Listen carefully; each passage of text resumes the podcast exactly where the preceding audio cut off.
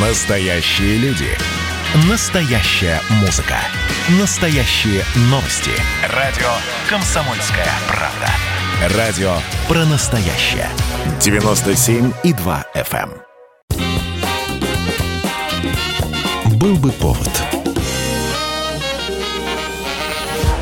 Здравствуйте, я Михаил Антонов, и эта программа «Был бы повод» 3 февраля на календаре, и рассказ о событиях, которые происходили в этот день, но в разные годы, ждет вас в сегодняшней передаче. 1565 год, 3 февраля. Иван Грозный учреждает опричнину. Это личное войско русского царя, созданное по образу и подобию монашеского ордена.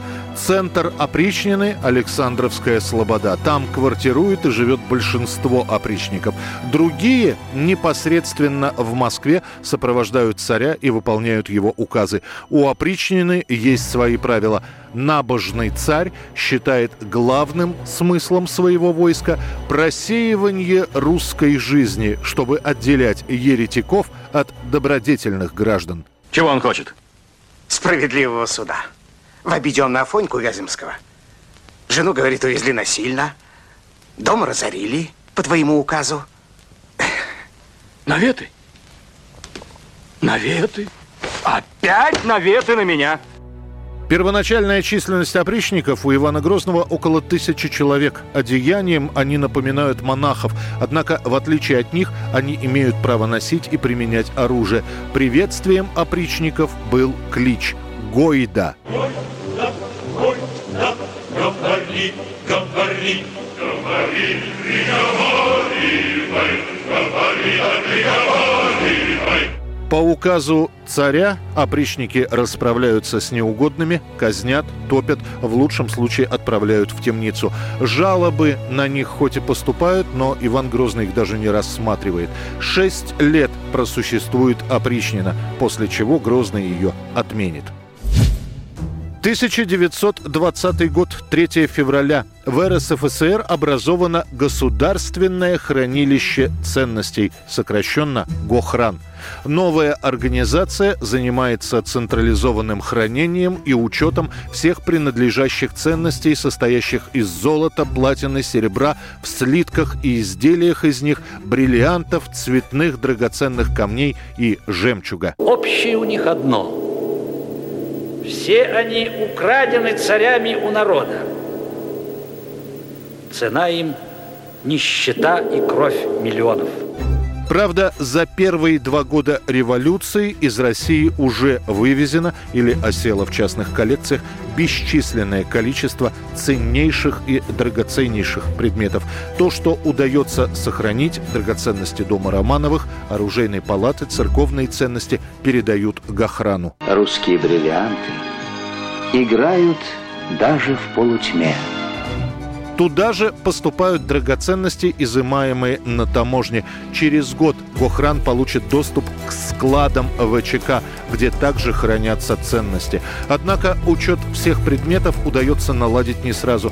Например, лишь через год после создания Гохрана станет ясно, два работника хранилища, Пожамчи и Шелихис, несколько месяцев подряд воровали со складов драгоценности и перепродавали их.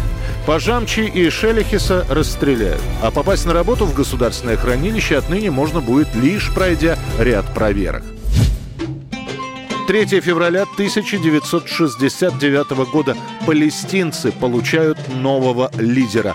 Организация освобождения Палестины, которая, как говорится, занимается судьбами арабов, живущих на израильской территории, выбирает нового главу. Им становится 40-летний Ясер Арафат. За годы своего существования Организация освобождения Палестины получила широкое признание на международной арене как законный представитель арабского народа Палестины. Обосновавшись в Иордании, Ясер Арафат и его сторонники начинают против Израиля самую партизанскую войну. За это время палестинцы превратят королевство в свой главный плацдарм. Именно из Иордана регулярно наносятся удары по Израилю. Аэропорт Амана регулярно принимает авиалайнеры, которые палестинцы угоняют с международных авиалиний. Ясеру Арафату после долгих переговоров, а далее после ссоры с королем Иордании, придется покинуть это государство и перебраться в Ливан. Слабость ливанского правительства позволяет Организации освобождения Палестины создать на территории этого государства практически независимое палестинское государство. Палестинские боевики с территории Ливана проводят рейды против военных и гражданских объектов на территории Израиля, а израильская армия и авиация наносят удары по палестинским позициям.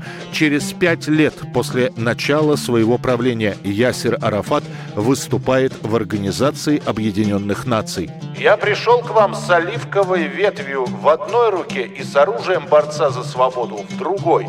Не дайте оливковой ветви выпасть из моей руки». ظلما وارهابا فاضطرت الشعوب المضطهده الى التصدي له وكان تصديها عادلا ومشروعا ООН признает Организацию освобождения Палестины единственным законным представителем палестинского народа.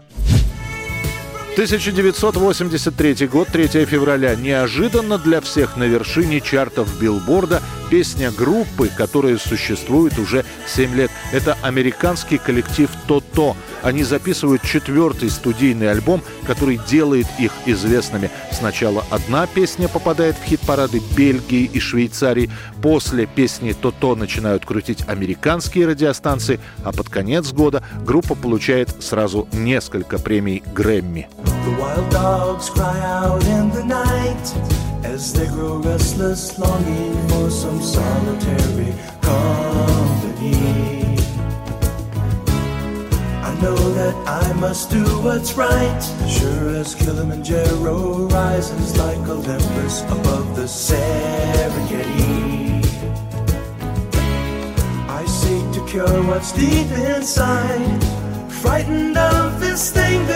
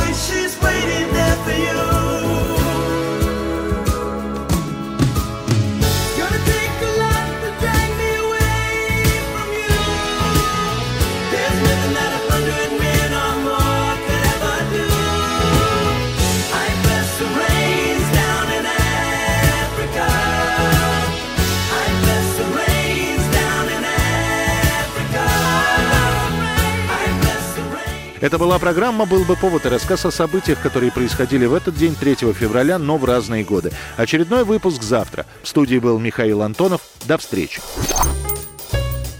«Был бы повод»